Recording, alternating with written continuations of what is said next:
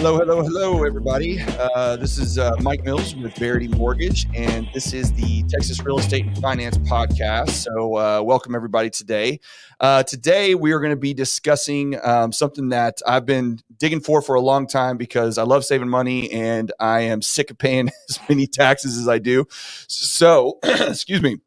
So I welcome in uh, somebody I've met for the very first time today. So this is going to be a new experience for me as well, because usually I have people in the studio. But uh, I have a C P A uh, with me that specializes in real estate and real estate investment properties and the taxes that go along with that and how to save the most amount of money. So please welcome Mister Ryan Bakke to the show. I even got, uh, uh, that's that's my uh, production value right there. It was real brief, though.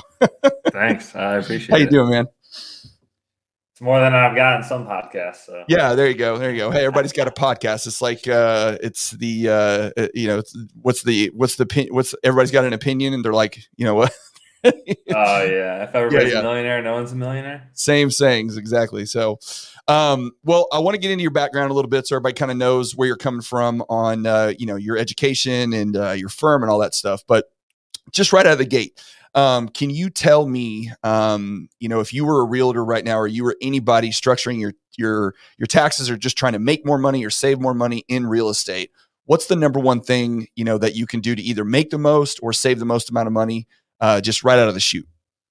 Yeah. Especially being a realtor and being a ten ninety-nine as opposed to a W two, mm-hmm. you already have the advantage to save money in taxes because you're a business owner rather than an employee. But to combine being a ten ninety-nine business owner with investing in real estate, you open up what I call like the golden goose egg of the tax code. And the quickest way to make your next ten thousand dollars in real estate is to just save ten thousand dollars in taxes. Because I promise, you know, hopefully after listening to this podcast and doing some more digging, if you're a full-time realtor and you own investment properties, we can at least save you five figures here today. Wow. So you can, so really and truly, if you're looking at it as opposed to say, or as, as opposed to making money, you can make money by saving money just by having that extra knowledge and having the right deductions when you do your taxes.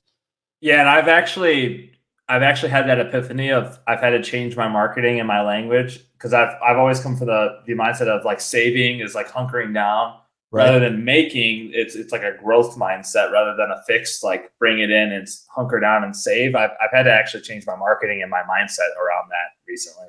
Well, I talk about that sometimes too, is like, it's either a defensive strategy or an offensive strategy. It's like when you're looking at running a business, are you trying to save every nickel you can, or are you trying to go out and make more money?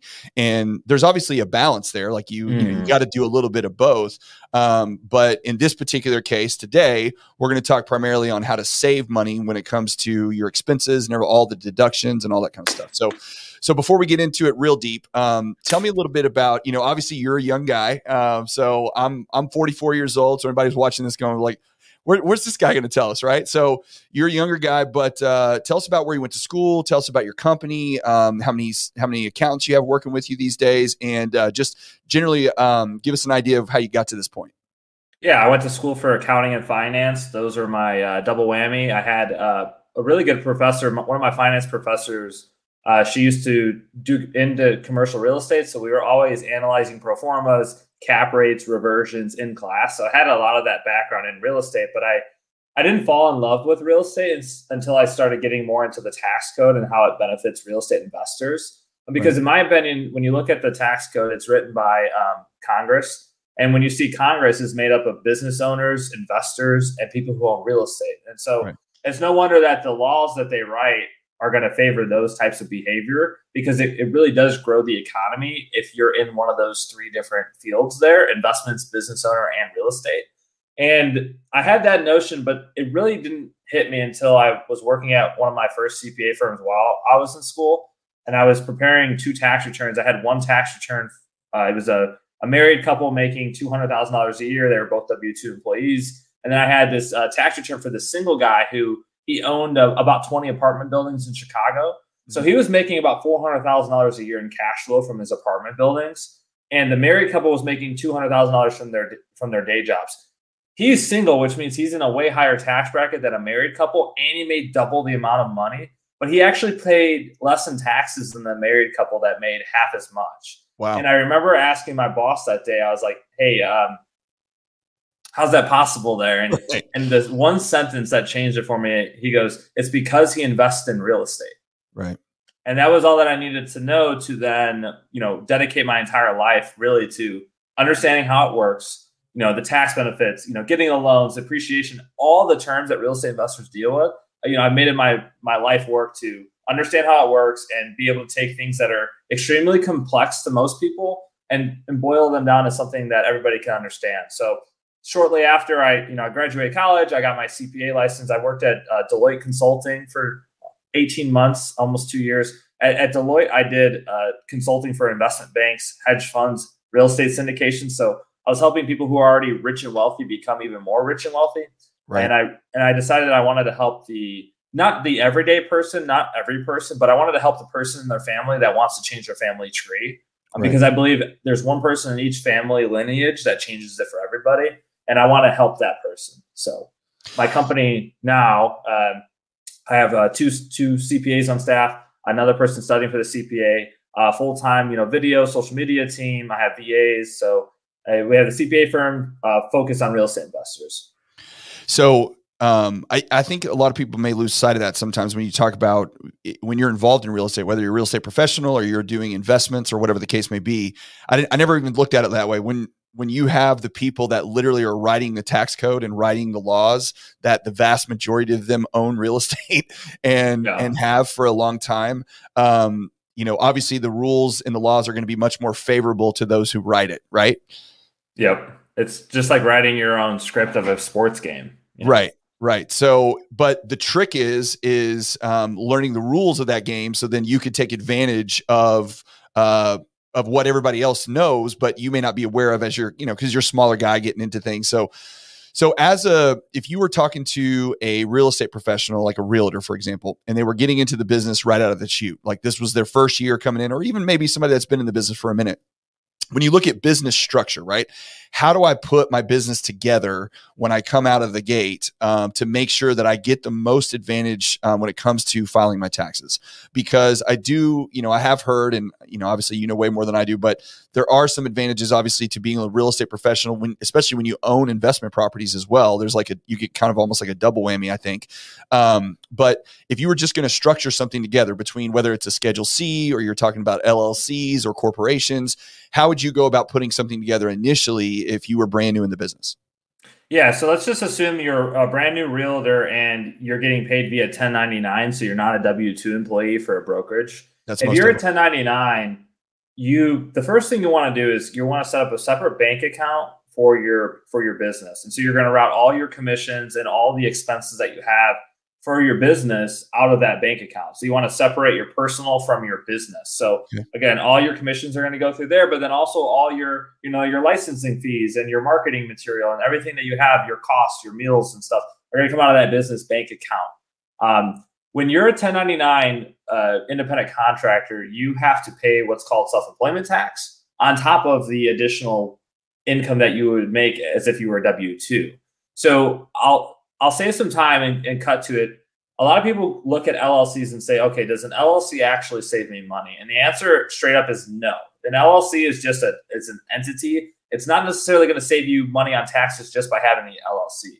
Okay. Where the L L C can potentially save you money is if you are making a decent amount of money as a realtor. I typically, because of inflation, I've, I've had to raise this ever since I started talking about it. But I would say now, you know, if you're ma- if you're a realtor netting, you know, seventy thousand, I, w- I would say seventy-five to eighty thousand dollars and up as a realtor. If that's your net income, you should be looking to uh, have an L L C, but have it be taxed as an S corporation. Okay. The uh, the S corporation is going to allow you as a realtor to save money on self-employment tax, uh, but the S corporation is not limited to just realtors. Um, if you're a property manager, you can have an S corp. If you do co-hosting, if you do you know, uh, maintenance work, any sort of ordinary business activity. My C P A firm is an S corporation. Okay. You are leaving money on the table if you are, let's just say, a six-figure earner and you do not have an S corporation because you're you're probably paying, you know, an S. My S corporation last year saved me nine thousand bucks in self-employment tax. Oh wow! And back to the back to the beginning of the podcast, I could I could tell you how to save you know five figures right off the bat is if you're a realtor and you're making good money and you don't already have an S corp, that's your first. Uh, thing you need to look at is I need to look into this S corp piece here, just for the business, just for the realtor business. So right. we're still on the realtor side. Right. So simply by having an L L C alone will not save you money in taxes, but yeah. electing that to be an S corporation, and there's more rules involved. You have to file an additional tax return. But if you, like I said, if you're, if you're making eighty thousand dollars or more as a realtor net income, you should have an S corporation. So real quick on when you were talking about the bank statement earlier about depositing commissions into the bank statement and then, you know, obviously putting out all your expenses. So what, what do you do when you're brand new and your commissions don't exceed your expenses? So can you give yourself like a loan? Like how would you go about covering that? So that way um, you have the ability to make sure that, you know, you're, you are tracking everything from the same account. But if I, you know, didn't make enough money, if I'm a brand new agent, I didn't make enough money last month, but I still have to pay my dues and I have to pay my insurance and I have to pay my, you know, brokerage fees or whatever. Um, how do you reconcile that between having to give personal money into the business? And is there some sort of deduction you can get for that as well? Yeah. So you would, you would have your business bank account and you would start that by an owner's contribution. So you could start your owner's contribution could be as little bit of a hundred dollars. Um, I think when I started my business bank, it was like a thousand bucks, but you're going to have that initial contribution from your personal bank account to your business bank account when you go to set it up. Gotcha. And so let's say you were to run out of money in that uh, account, you would just keep doing owner's contributions from your personal okay. to your business. And then when you, when you do have a surplus of income, um, you, you can transfer from the business to your personal uh, as in what's called an owner owner draw. So you have owner's like contributions going in and then owner's draws pulling the money out. Yeah. Gotcha. So do you get special deductions as an individual if I move money into my business, or is that just, you know? No, it, it, it's more so from a, a legal standpoint of keeping expenses separate. So you wouldn't want to, you know, you, for instance, you wouldn't want to pay a business um, expense out of your personal account, and you definitely don't want to be paying personal expenses out of your business account. Gotcha. Now there's, there's certain things like with my lifestyle, for example. So, you know, I'm always traveling, or like I run three businesses. So, you know, some way, shape or form, I could probably write off most of my expenses because I'm always traveling for business. Right. right. But you want to keep that separation of personal and your business account.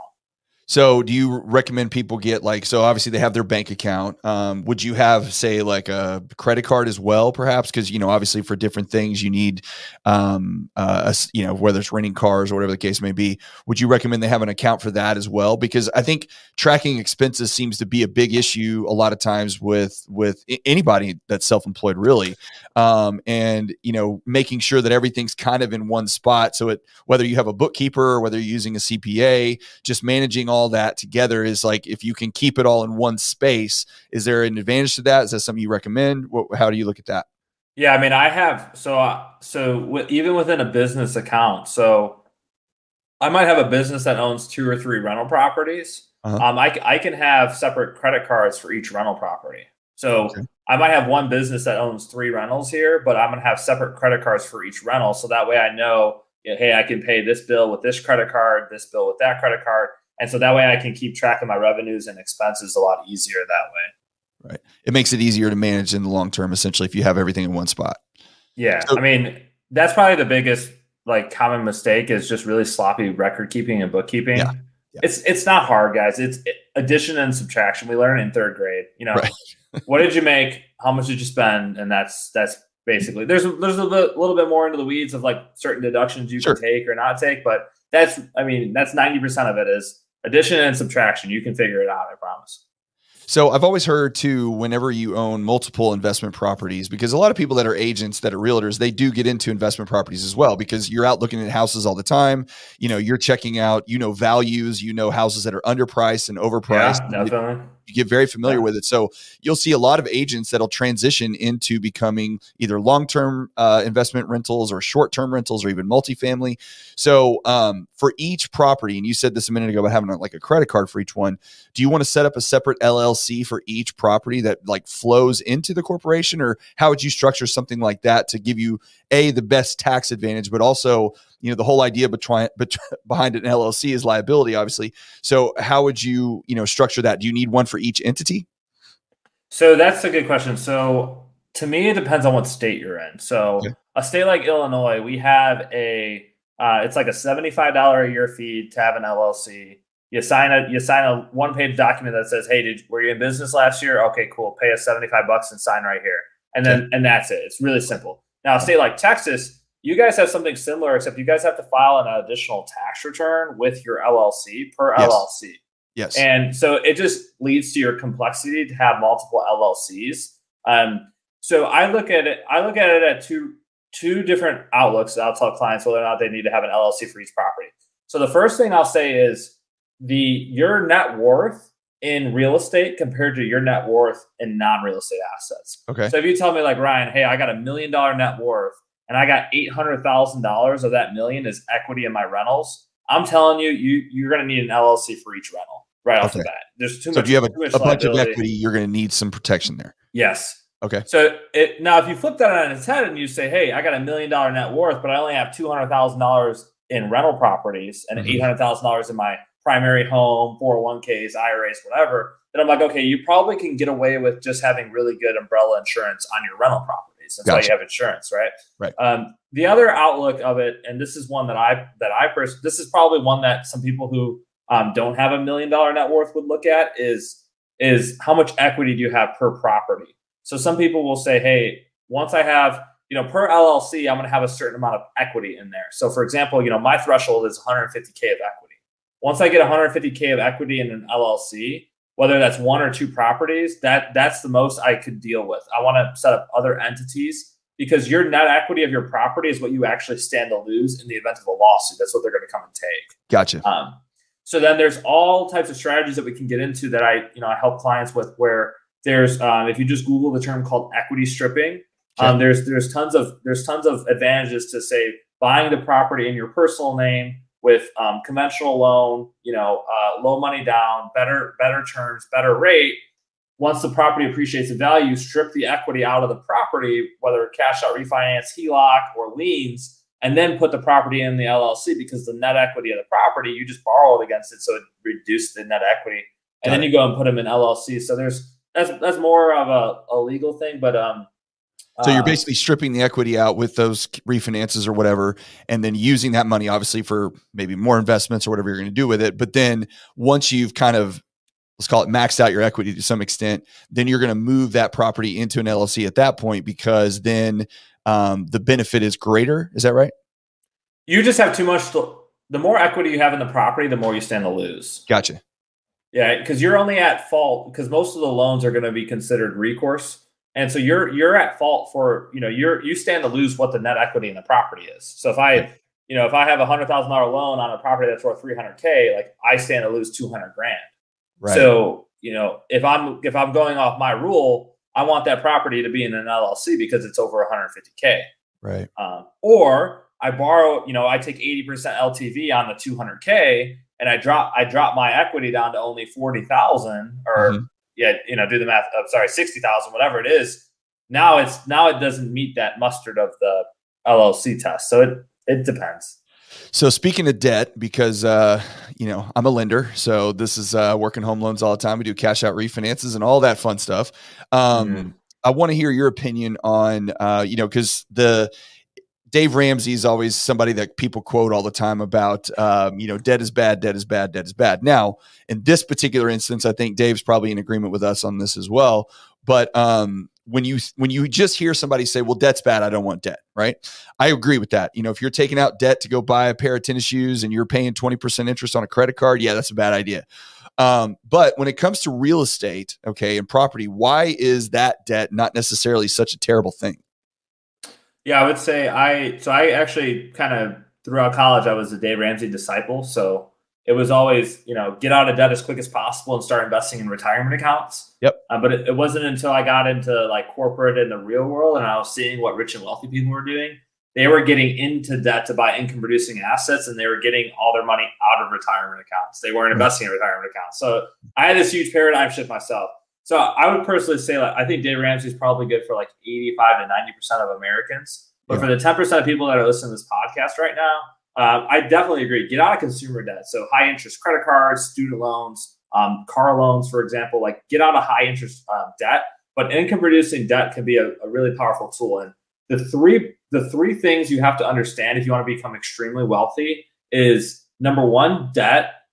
number two, inflation, and number three, taxes. Mm-hmm. So for example, let's just look at a ten-year time horizon because it's easiest to look at that way, right? So I'm going to use debt in year one to buy an asset. You know, let's say I use eighty percent L T V. So, you know, I put twenty percent down on a five hundred thousand dollars house. So I put one hundred thousand dollars down, um, but the bank will give me four hundred thousand dollars to go buy the five hundred thousand dollars house. Right now I have an asset. Is yeah. that an asset is appreciating? So my hundred grand, if I take the hundred grand and I put it in the stock market and I get a five percent per year return, I'm only making five grand. If I get five percent on my five hundred thousand dollars house, I'm getting a twenty-five thousand dollars return. So I'm five X-ing my return by using leverage. Debt, right. leverage, same thing, right? Yep. Mm-hmm. And then what you have to understand is that, um, and you should, everybody should be doing, you know, especially if you're like beginner, like one to five house range, do fixed rate, fixed rate mortgages. I wouldn't mess around with like ARMs or floating rate, you know, that type of debt. Stick to uh, fixed rate mortgages because look, look here then.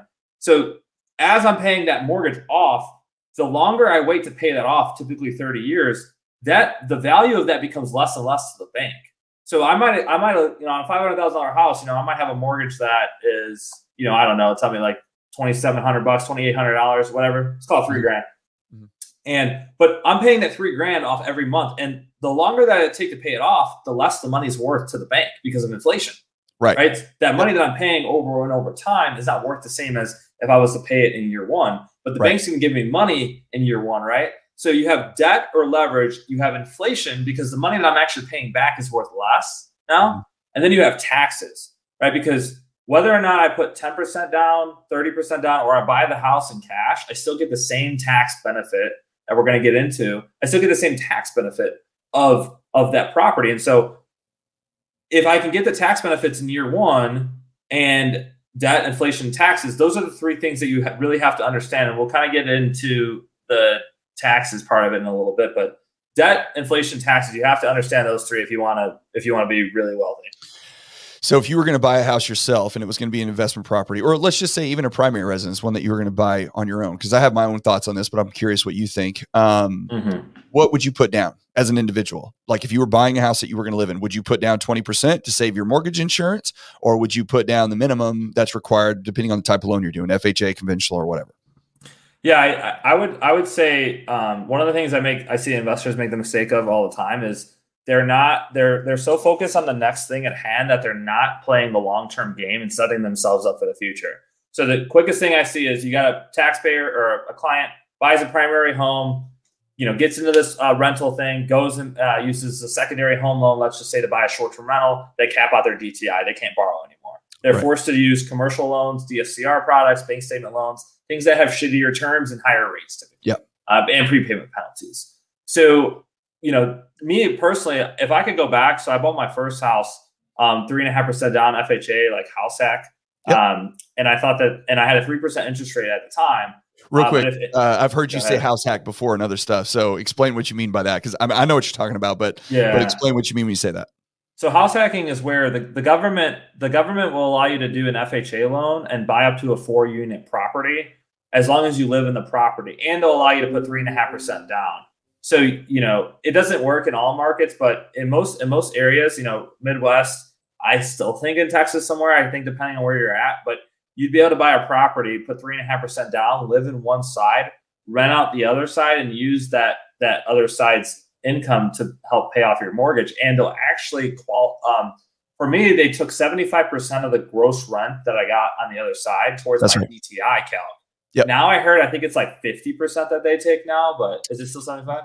No, yeah, it's still so yeah, and okay. you can do this in Texas. I mean, it's it's it's really because F H A is a uh you know it's a it's a national thing. It's not, you know, state statewide yeah. or state specific deal. So yes, you can buy uh one to four units uh with an F H A loan, and you can put down three and a half percent as your down payment as long as you're going to live in one of the units. And then yeah. um if you have agreed upon leases with the other units, then you can use what's called a vacancy factor, which takes away twenty-five percent or, you know, seventy-five percent of the rent. Now you don't, you can't get income, meaning we can't give you extra income. If your rent was like two thousand and the cost was only a thousand, like you, you, you are limited there. There there's a weird little rule in there that says you can basically offset the expense, but you can't give extra income. But, sure. uh, but yes, it does, it does help your D T I because then in that case you have, um, you know, the mortgage payment that you're, you're being counted against you is reduced because you have the leases. So, and then, um, and then lots of people, and this is something I've talked about all the time when I, when I talk to buyers, and then you take that property, of course. And, you know, I tell especially young people, is like, look, if you're going to start buying something early, which you should, and, you know, things are really expensive right now. And that's just, that's just what it is. I mean, obviously it depends on where you're at in the country, but here locally, you know, I bought my first house in two thousand four and I spent one hundred thirty thousand dollars, and it was one hundred, uh, eighteen hundred square foot home, you know, in a nice neighborhood. And that same house that I bought uh, in two thousand four uh, sold two years ago for three thirty.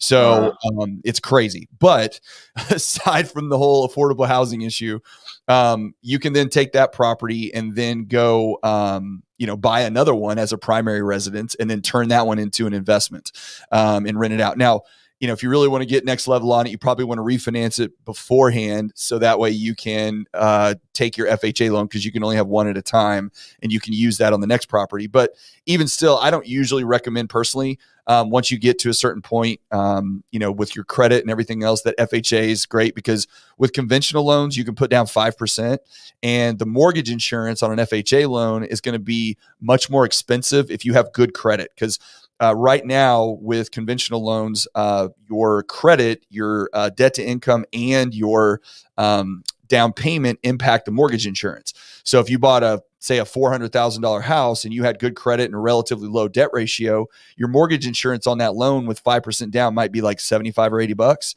But if you bought that same property with an F H A loan, your mortgage insurance is going to be closer to two hundred dollars a month.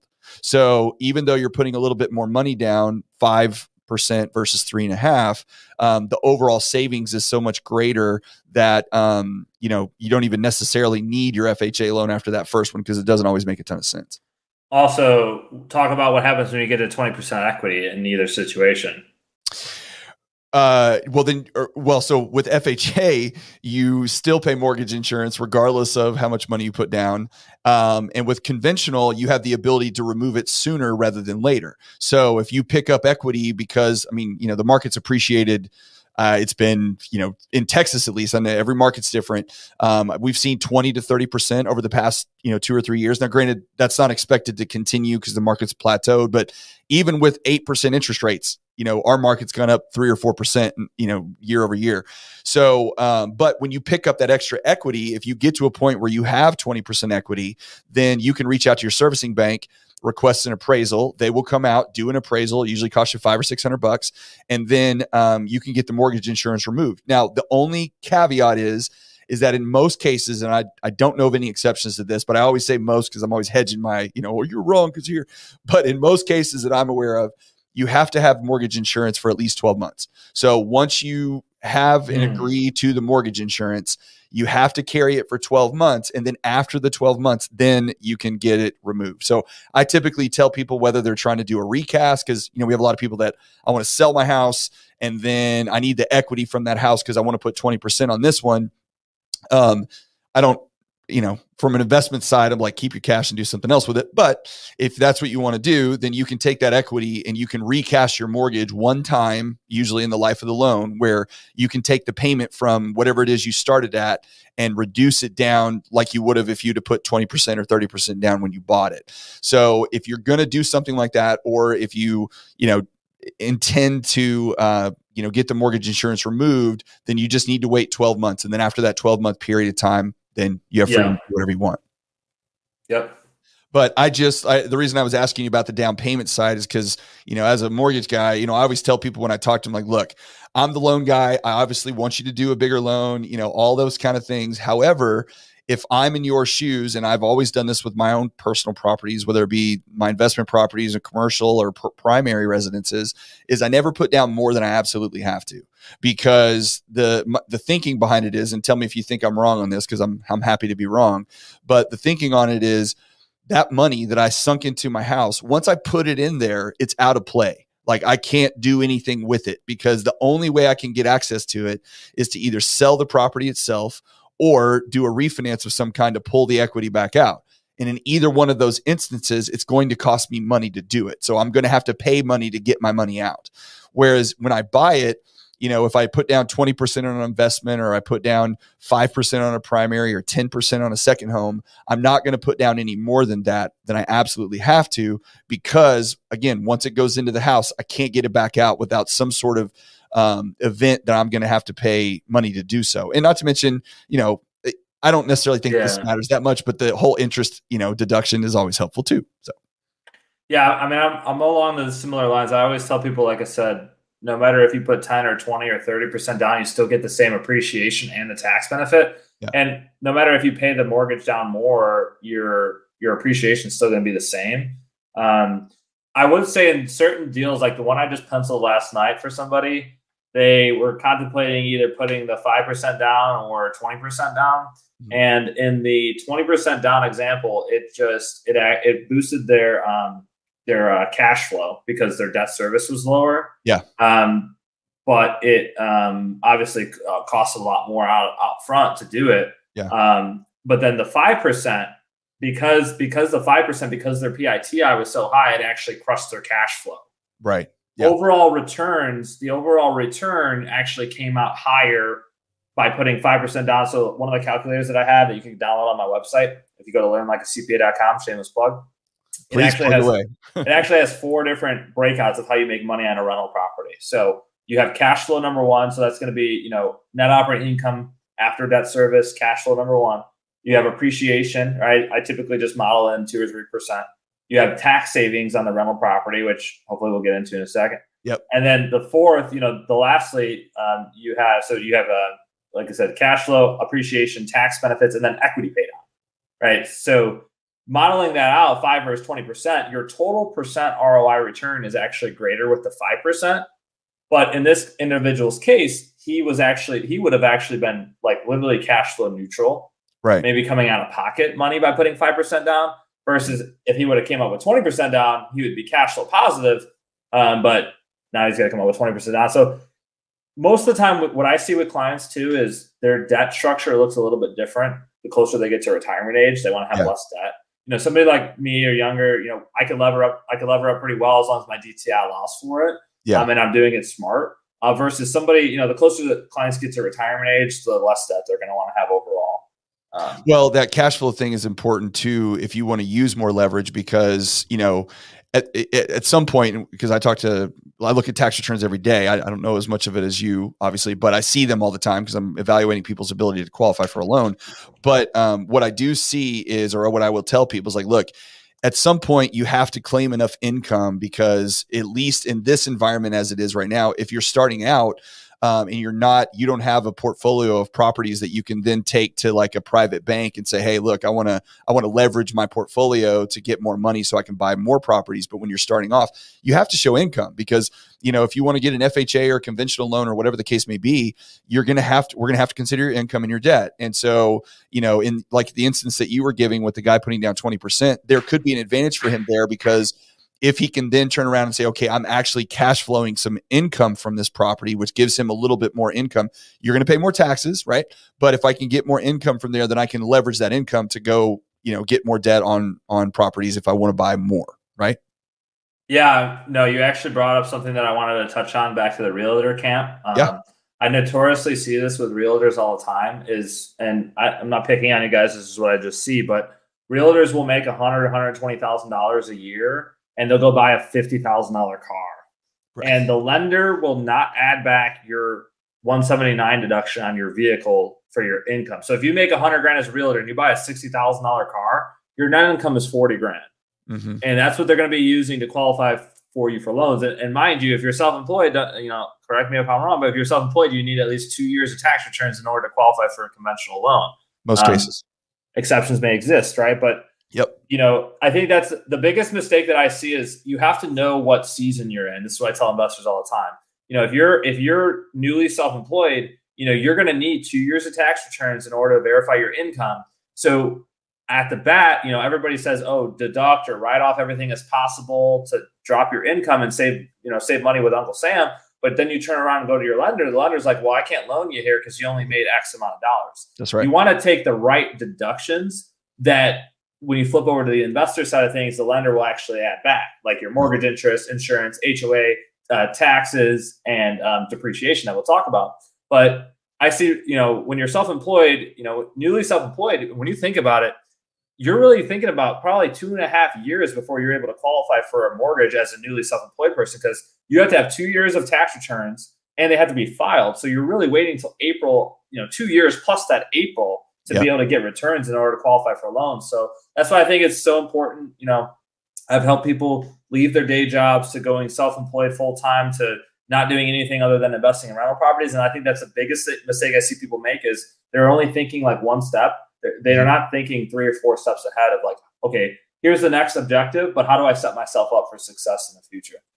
So speaking of deductions, because you brought it up, um, tell me a little bit about, you know, give me some ideas of certain deductions that either real estate professionals lo- miss out on because they don't consider because they're doing it themselves, or maybe even investment property owners, whether it be short-term or long-term rentals, or, and, and, and tell me, you know, what the correlation or, or the relationship between if you're an, because I've heard this before, but I don't really understand it.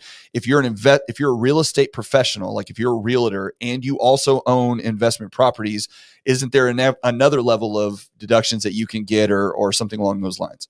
Yeah. So let's just right into that. So if you're, if you're a real estate professional by trade, so you're a realtor, property manager, um, leaser, broker, there's, there's eleven actually types of what are called real property trades or businesses. You can Google them, uh, but let's just take the realtor, for example.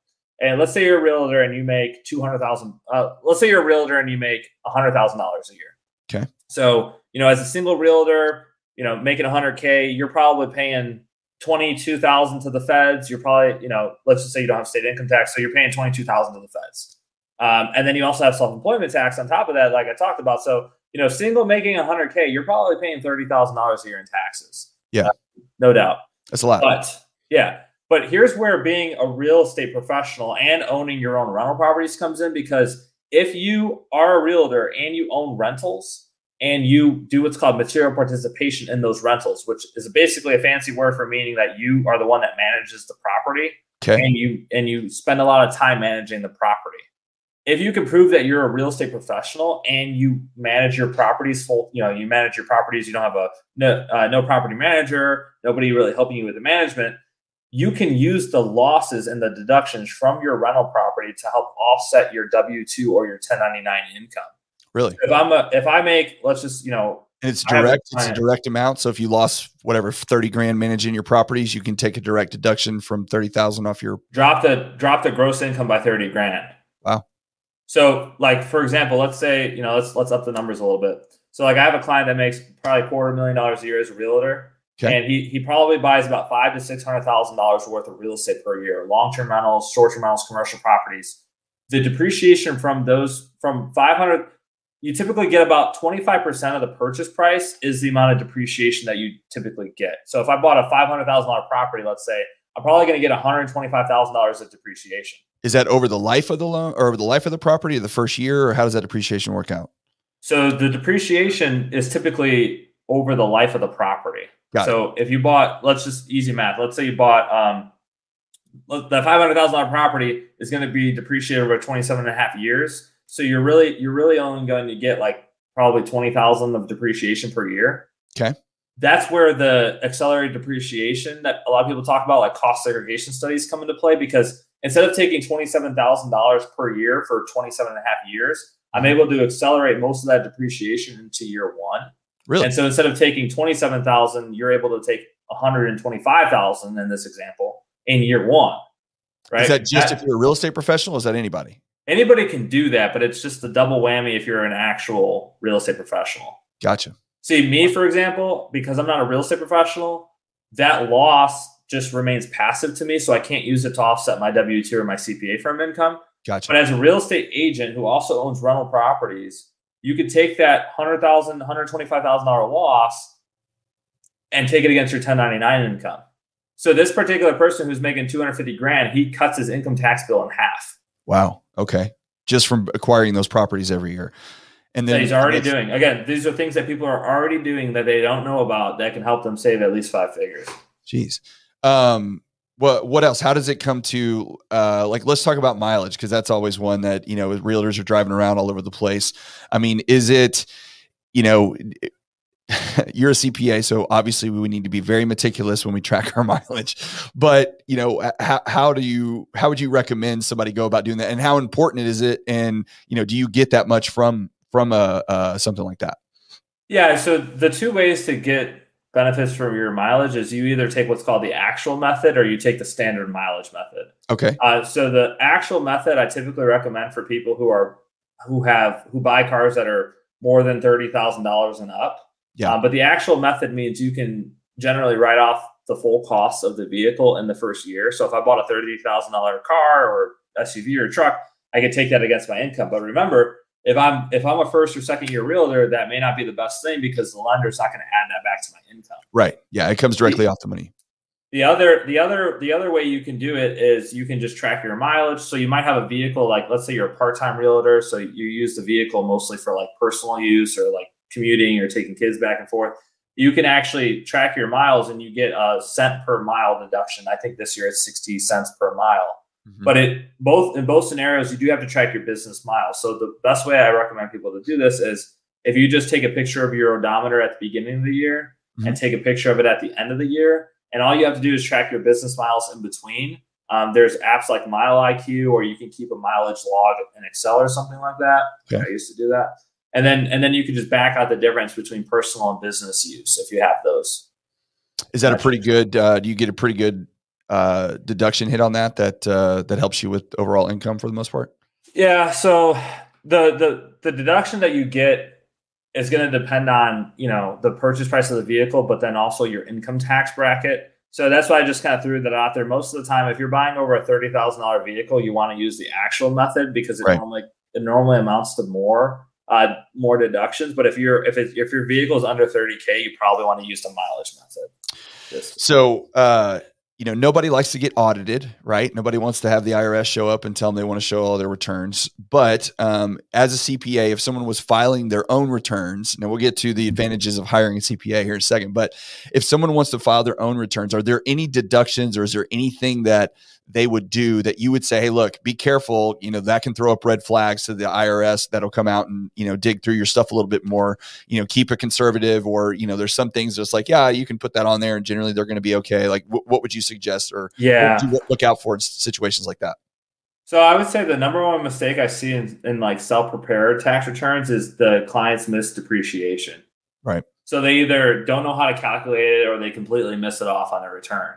Okay. So like, let me give you my long-term rental example. So my property, I collected, you know, last year I collected probably fourteen grand in gross rent on my property, mm-hmm. uh, fourteen grand of gross rent. I don't pay any utilities or whatever. So my, my net income on the property, um, after interest, you know, taxes, you, you know, insurance, whatever, my, my growth, my net income is probably like ten grand, right? Yeah. My depreciation on the property was thirteen thousand bucks. Which means I have ten thousand dollars of cash flow that hits my bank account that I would have to pay taxes on. But with thirteen thousand dollars of depreciation, it wipes out the ten thousand dollars of income. Okay. If if something as simple as missing the depreciation calc results in me, you know, I'm in the highest tax bracket, I'd pay an extra four thousand bucks in taxes if I had that ten thousand dollars of income on my return. Wow. Okay. So so that's a that's a big miss. You don't want to. Yeah. Don't want to swing and miss on those. You want, um, you want to make sure that there's something, you know, and the reason why I say this is because I've reviewed hundreds of self-prepared tax returns before. And the only person that I've ever seen do it right, um, that wasn't a, that wasn't an accountant. He, he had an accounting degree. Right. You've been there so, and done it before.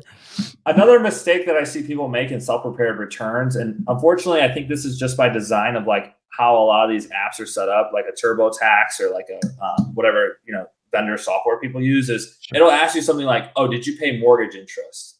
And people are like, oh yeah, of course I did. Yeah. But it'll ask the same question like four different times. So let me give you an example. Like I saw somebody that had a business that they ran out of their home. So the question asked, did you pay interest in your business? Yeah, I paid ten grand a year on my primary home, mortgage interest. Right. And then, then it asked, oh, did you have a rental property and you paid mortgage interest? Oh yeah, I rent out the top of my house. So my mortgage interest was ten grand. So they took the same, the ten thousand dollars that they had in mortgage interest, they deducted it three different places.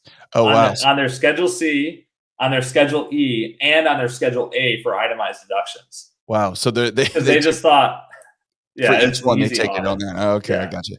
So is there a, do you think there's a threshold, speaking of, you know, self-prepared versus using a C P A, um, what, what would be the, the circumstance or the threshold where someone should go from, hey, look, I did my taxes myself using TurboTax, I go to H and R Block, whatever, versus, all right, now I need to hire a C P A because there's going to be certainly the cost benefit is going to be much greater for me if I do it at this point. Yeah, I would say,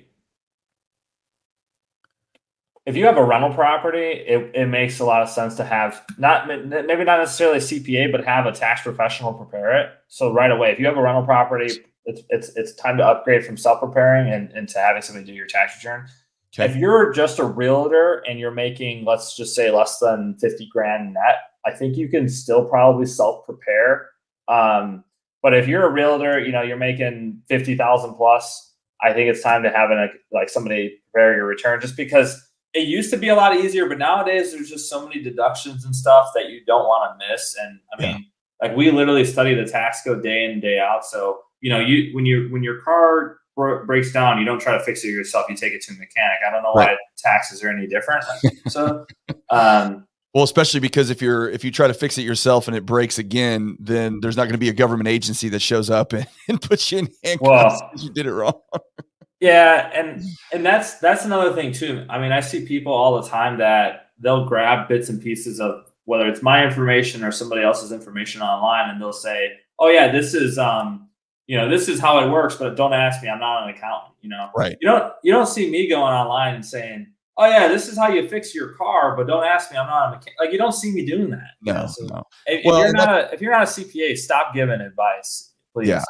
Yeah. Well, and that's the thing that, you know, especially these days, because, you know, you, there is so much information out there. There's a ton of information. You can go online and you can, you know, if you really were committed to it, you could probably get the equivalent of an M B A or a C P A or whatever, if you wanted to. Now, it's not legitimate because you don't have a piece of paper for it, but, but either way, there's a lot of information out there, but there's also a lot of bullshit out there. And, yeah. you, you know, you have to sift through and figure out what the bullshit is and what the real information is, simply because, you know, if you're trying to go about this on your own, you know, it's, it, it, it can be done, but, um, you know, I'm a, uh, I love Chris Rock. I'm a big stand-up comedy fan. And he has a joke where he says, you know, you can drive your car with your feet, but it doesn't make it a good idea. You know, it's like, you can, you can do it, but it doesn't mean that it, that it's, that you should be done. And, but I would also say, cause, th- and this is something that me personally, that I've been, you know, on a bit of a quest lately is, is, and part of the reason I reached out to you too is, is, you know, I have a very relatively complicated situation personally with my taxes and properties and whatnot. Um, my wife's a realtor. I'm a mortgage professional. We have two short-term rentals. We have a commercial property, you know, we have our home, all those kind of things. But I don't want to do my taxes. I have zero desire to do my taxes. However, I want to understand what is being done, because if I understand it, then I'm going to make a better decision when it comes to who I'm going to hire to manage that piece. It's kind of like, you know, uh, I use this analogy a lot. It's not necessarily the same as good, but you know, you can, I know how to mow my yard. I know how to edge my yard. I know how to mow it. I know how to, you know, do all the things that are necessary. And I know what it should look like when it's done. So if I hire somebody to come in and do it, I'm taking the best use of my time and doing other things. And I'm letting yeah. that person handle it. But I also know what he's doing. And I know exactly how it should look when it's done. So I know that I'm getting the value for my money. Right? Yeah. So, I mean, do you, you think as well, when it comes to, you know, hiring professionals to do the job, you know, take your time, because I've heard you say this before, and put it where, where the best use of that time is. And it may not be, if you're, if you're a real estate professional, or you're buying properties or whatever, then spend your time doing that. Don't spend your time doing your taxes. Just hire the right people. Yeah. It's just like they throw out highest and best use offer. Um, yeah. you, you, you have to find the highest and best use of your time. Yeah. So, you know, that, that simply starts, a lot of people will say, hey, you know, what is an hour of your time worth? Um, you know, you could calculate that by whatever you made last year divided by however many hours you work, or you just have a, you know, a figure in your head that says, hey, you know, um, hey, my time's worth five hundred dollars an hour. So if I could find, if I can get the job, whatever I have to do, whether it's, um, you know, uh, marketing stuff, V A stuff, cleaning, mowing the grass, if I could find it for cheaper, I'm going to outsource it. Um, yeah. A good a good starting point for that, if you're interested in doing that, is actually to draw.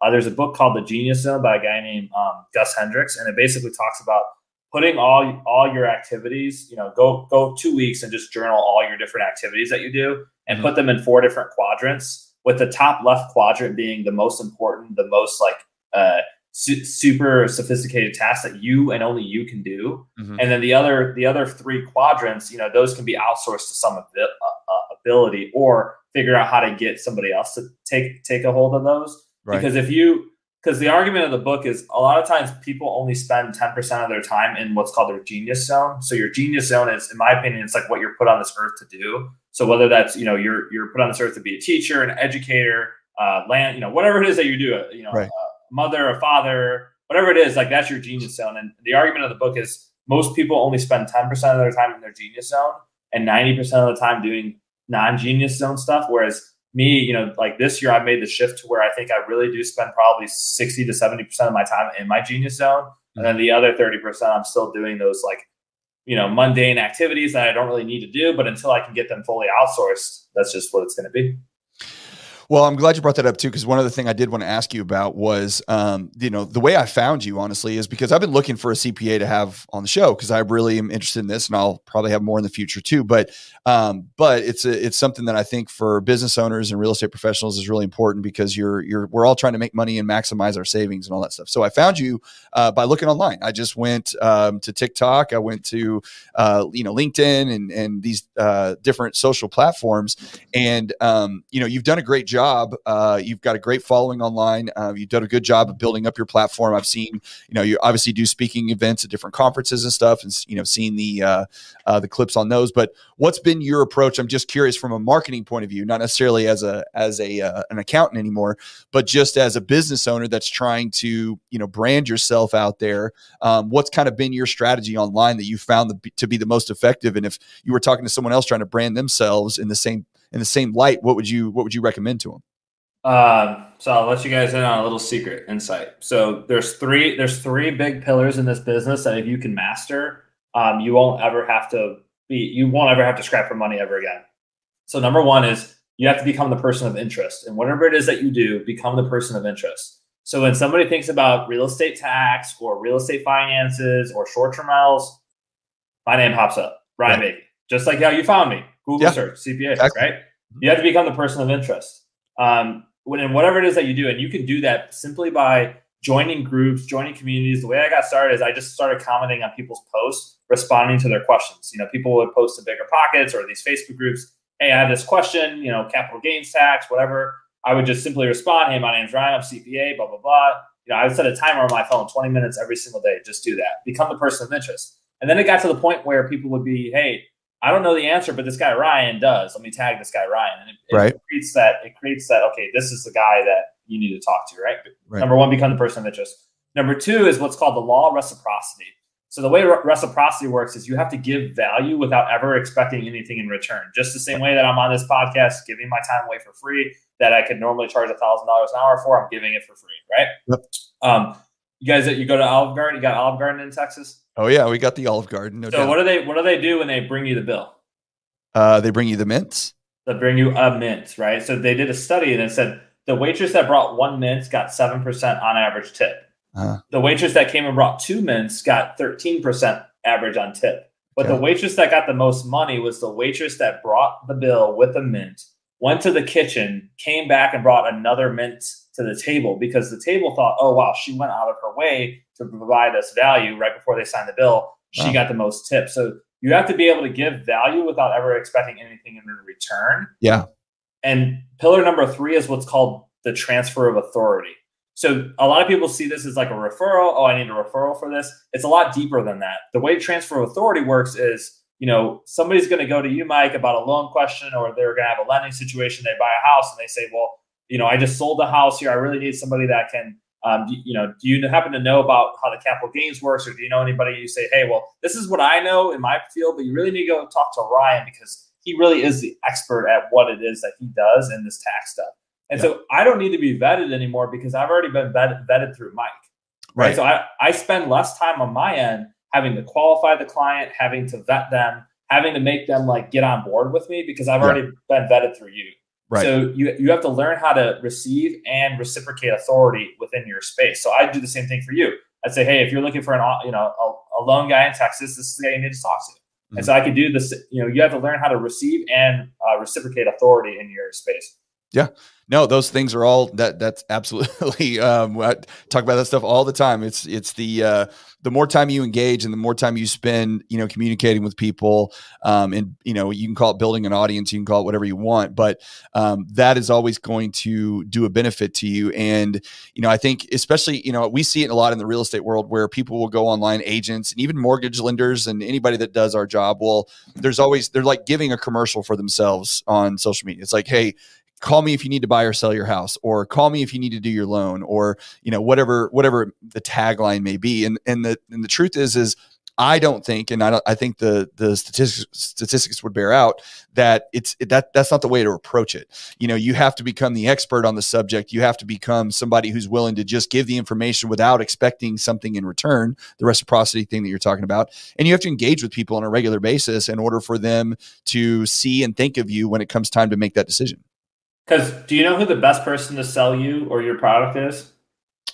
Um, no, tell me. Someone else. Yes, there you go. It's it's yep. it's way easier for somebody for for somebody to say, "Hey, I'm a client of Ryan's," or "You really need to go talk to Ryan because he can do X, Y, and Z," than it is for me to try to engage that person and convince them to come on board. Yeah, it's way easier for somebody else to sell you or sell your product than it is for you. It's just a yeah. it's just a basic.